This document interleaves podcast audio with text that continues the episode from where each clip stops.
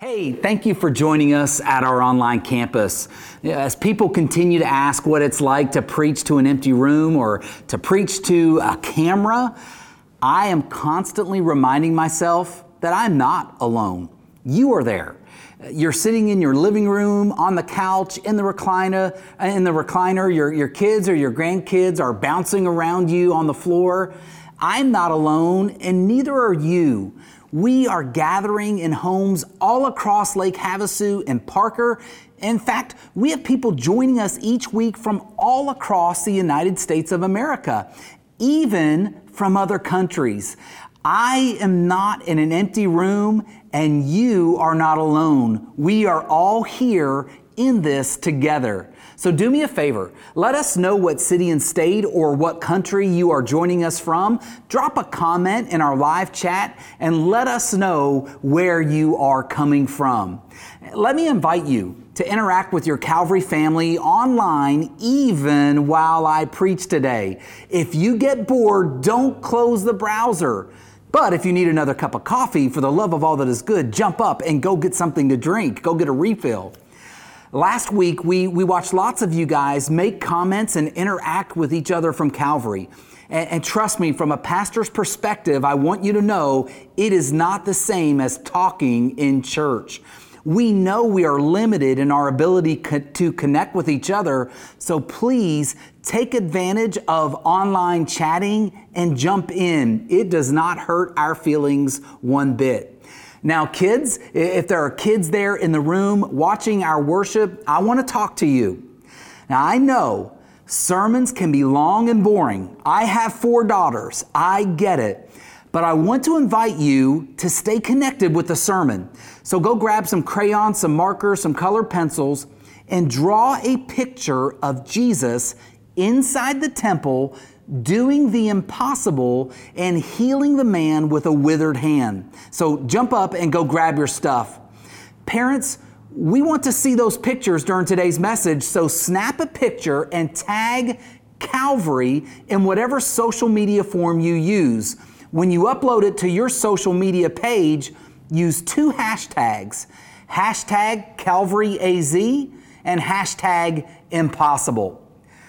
Today we are continuing our sermon series, Impossible, and we're going to look at Luke chapter 6, verses 6 through 11. Now, the passage will be on the screen beside you, or if you don't have a Bible, somebody from our First Impressions team will be bring, bringing one to you right now, just outside your door. Just kidding. Probably didn't work that week, uh, last week uh, either. So let's read and watch Jesus do the impossible. Luke chapter 6, beginning at verse 6. On another Sabbath, he entered the synagogue and was teaching, and a man was there whose right hand was withered. And the scribes and the Pharisees watched him to see whether he would heal on the Sabbath, so that they might find a reason to accuse him. But he knew their thoughts, and he said to the man with a withered hand, Come and stand here. And he rose and stood there. And Jesus said to them, I ask you, is it lawful on the Sabbath to do good or to do harm, to save life or to destroy it? And after looking around at them, he, after looking around at them all, he said to him, Stretch out your hand. And he did so, and his hand was restored. But they were filled with fury and discussed with one another what they might do to Jesus. Now, the first thing I want to point out about this passage of Scripture is that the man needed restoration. See, the man once had use of both of his hands, but now one was withered. The word Luke used to describe this man's right hand is the word xeros. And the definition for that is uh, members of the body deprived of their natural juices, it's shrunk, wasted, and withered. And the author of Hebrews used that very same word in Hebrews 11:29 to describe the land of the Red Sea that the Israelites crossed over. Uh, the ground had been wet, now it was dry. The man once had the use of his hand, but it had been damaged maimed, or mutilated. It was useless, drawn up, dried up, and shrunk. It was once a strong arm, and now it was lifeless and good for nothing. This man knew what it was like to go through life with both hands, and now he had only one. He was missing something that he once had. Is that you? Are you watching today and grieving over something you have lost? A friendship, a job? Have you lost something that was good? See, if you have, this message is for you. If you know somebody that has lost something, I want to invite you to create a watch party, either now or share this message with them later on in the week on social media and watch it with them. In this passage, you are going to see Jesus' heart for the hurting, for the broken, and for the crushed. Now, it's important to note as well that this man was not looking for life change. He wasn't asking for a miracle. Rather, he was simply there to listen to the teachings of Jesus. And when you and I continue to listen to Jesus through biblical worship songs, through biblical teaching and preaching, through reading our copies of the Bibles, even though we may not ask to have our lives changed, Jesus may just do the impossible and change our lives. So let me encourage you today lean in, listen, we can learn some things about God's care for you and I through the way Luke describes what Jesus did. Now, we can see in this passage, those pesky religious leaders were watching Jesus. They were up to no good, and Jesus knew what they were up to. Look at verse 8. Verse 8 tells us that he knew their thoughts.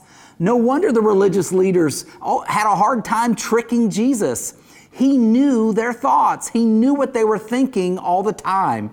Gosh, could you imagine if your employer or fellow employees actually knew your thoughts? How long would you stay employed? How peaceful would your marriage be if your spouse could read your mind and know your thoughts? It would be nuts. But here's what I know I know it sounds impossible, but God knows you completely. When I read this about Jesus knowing their thoughts, I think about Psalm 139, verses 1 through, Thor, uh, 1 through 4. The, the psalmist writes, O Lord, you have examined my heart and you know everything about me. You know when I sit down and when I stand up. You know when I travel far and when I'm uh, nearby. You see me when I travel and when I rest at home. You know everything I do. You know what I'm going to say before I even say it, Lord. God knows you completely. He knows your thoughts, He knows your actions. With almost 7 billion people on the planet, it seems impossible, but it is true. Just like Jesus stood up in the temple that day and he looked at each of the religious leaders, God sees you right now. He sees us, He knows our thoughts. He, he knows our thoughts when we travel and when we rest and when we are staying at home during this quarantine. If you don't believe me, here are a few other verses. In Job 31 4, Job writes, Doesn't he see everything I do and every step I take? Proverbs 5:21 says, "For the Lord sees clearly what a man does, examining every path he takes." Hagar was the name of a woman in the Old Testament who had had a conversation with God. And after she had that conversation with God and realized that God cared for her, she said in Genesis 16 13, You are the God who sees me. It sounds impossible that God sees everything I do. It sounds impossible that God knows all of my thoughts, but it is true. And when I was a younger follower of Jesus, I used to think that that truth was scary and frightening. Like, I, I would think, God knows my thoughts. All of them? Yikes! Or, or God sees me all the time. all the time. But my, my perspective has now changed. I've been a follower of Jesus for 29 years, and I now find the fact that God knows my thoughts and actions. I find it comforting. Think about it. God knows my thoughts and my actions. He knows my fear, my worry, my doubts, my insecurities. He knows my actions, uh, the good and the bad. He knows my motives. He knows everything about me. And if you're a follower of Jesus, meaning you, you trust that He died on the cross and paid the penalty for your sin, that He rose from the dead, He ascended into heaven, and, and you've received Jesus as your Savior by committing your life to Him, then this truth that He knows you and sees you should be very comforting. See, it's comforting because God knows precisely how to counsel us when we mess up. He knows exactly what you need to hear to motivate you and to comfort you. He knows the people to put in your path to encourage you and to challenge you. He knows how to help you get back on track. And, and check it out. He knows your thoughts and actions, yet He loves us anyway. That is a big deal.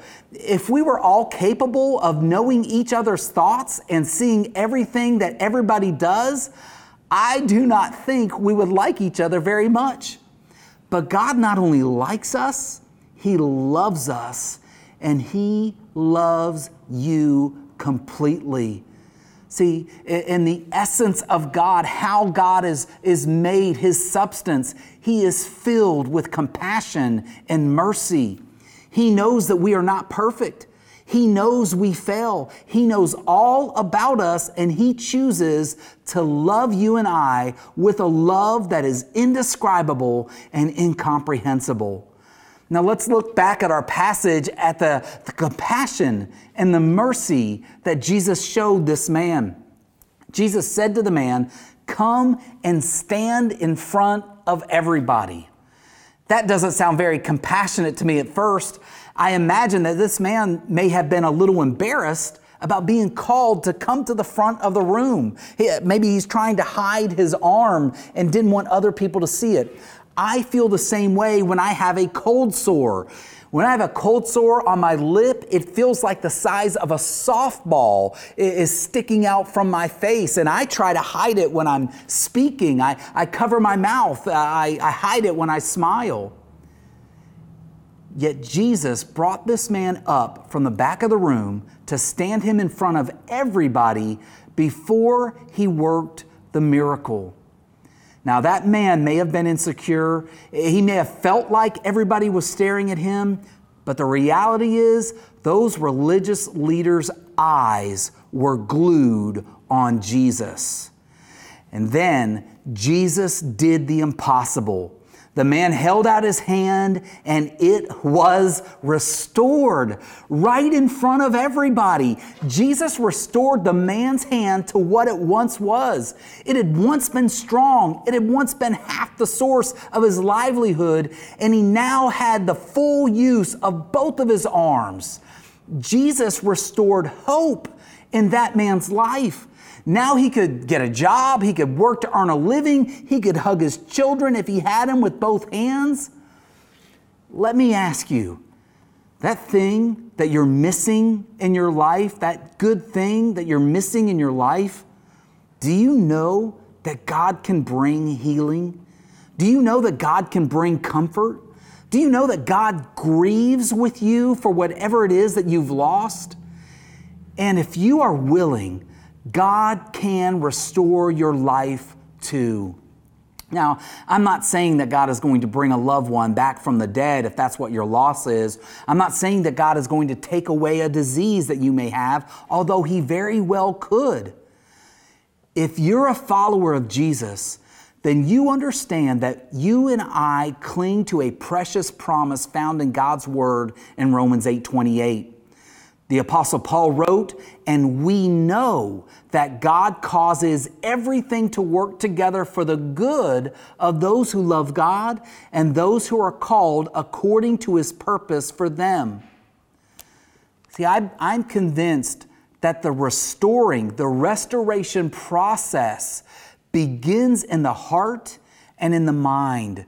It begins with a willingness to be content regardless of your circumstances. I think this restoration process that God does, it's under the hood of our minds. It's in the depths of our hearts. That, that friendship you lost, see, if you're willing to apologize and swallow pride, God can restore it. That distant relationship with a family member, if you're willing to be humble, God can restore it. That aching loneliness you feel in your heart, and maybe it was already there before social distancing began and has now grown worse. God can bring friends if you are willing to reach out. So if you're experiencing a greater degree of loneliness right now, tell God you are lonely. Watch Him restore friends to your life. Tell God you're feeling isolated. Then reach out to a life group leader. Let him know that you're feeling lonely reach out to a pastor at Calvary. We believe that God can restore if we're willing to take the first step because that work of restoration and transformation begins when we're willing to move forward. God can restore your life to what it should have been from the beginning. See, if, if you're not yet a follower of Jesus, I want you to know God can restore your life. You were created for friendship with God. God created you, and He had a very close relationship with mankind at first. But mankind, Adam and Eve, rejected God's plan. And though we thought we knew better than Him, see, mankind chose to sin and God did not reject us even when we rejected Him. See, God chose to restore people through the cross. Through Jesus, God's Son, Jesus paid the penalty on the cross for our sin, and Jesus restored our relationship with God. God sees you right now. God knows your thoughts. God knows what you've done and He loves you anyway. God demonstrates His love for you. While we were yet sinners, Jesus Christ died for us.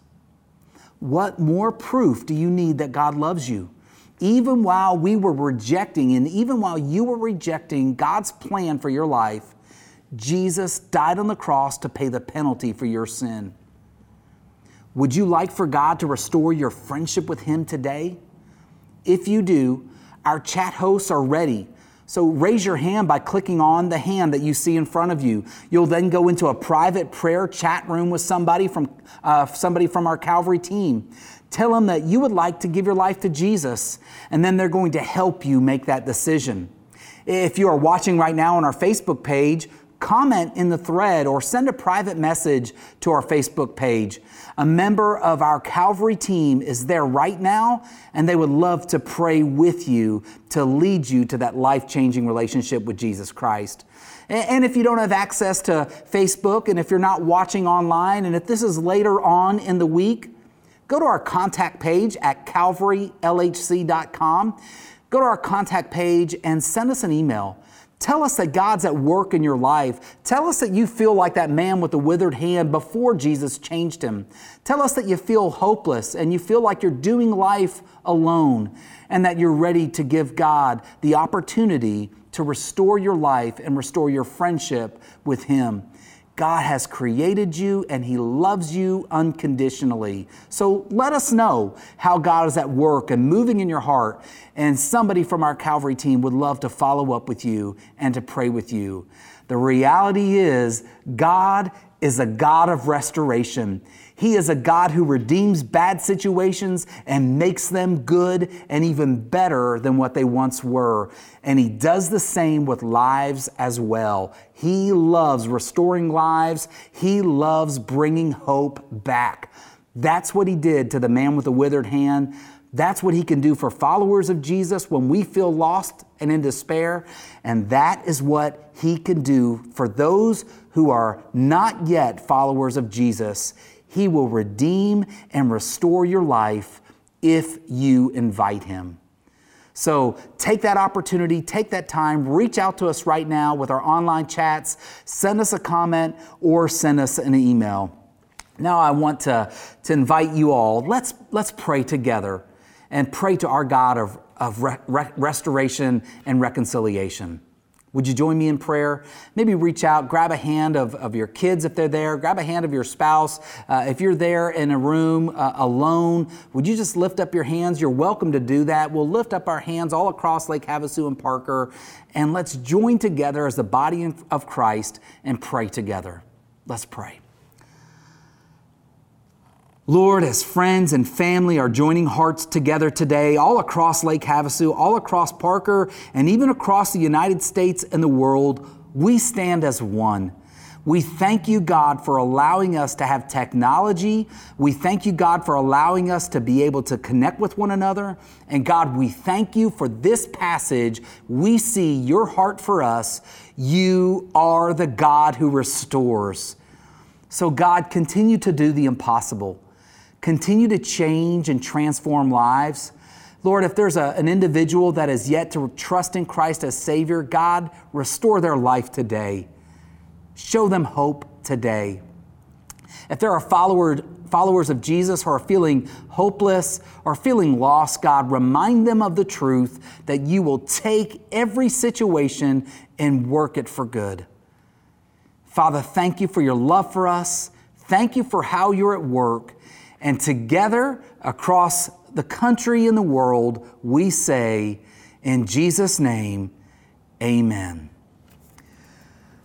Well, thank you for being here again today. Now, parents, don't forget, we want to see those pictures, so snap a picture, upload them to your social media page, and use the hashtag CalvaryAZ and hashtag impossible. Now let's join together for worship and celebrate our great, redeeming, restoring God.